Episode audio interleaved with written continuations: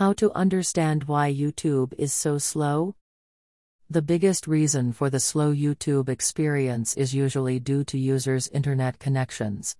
If your internet connection is quite slow or intermittent at that moment, unfortunately, it is inevitable to have a laggy YouTube experience. Of course, not always the problem is with the internet connection. Other than that, we can also encounter problems that develop outside of this problem.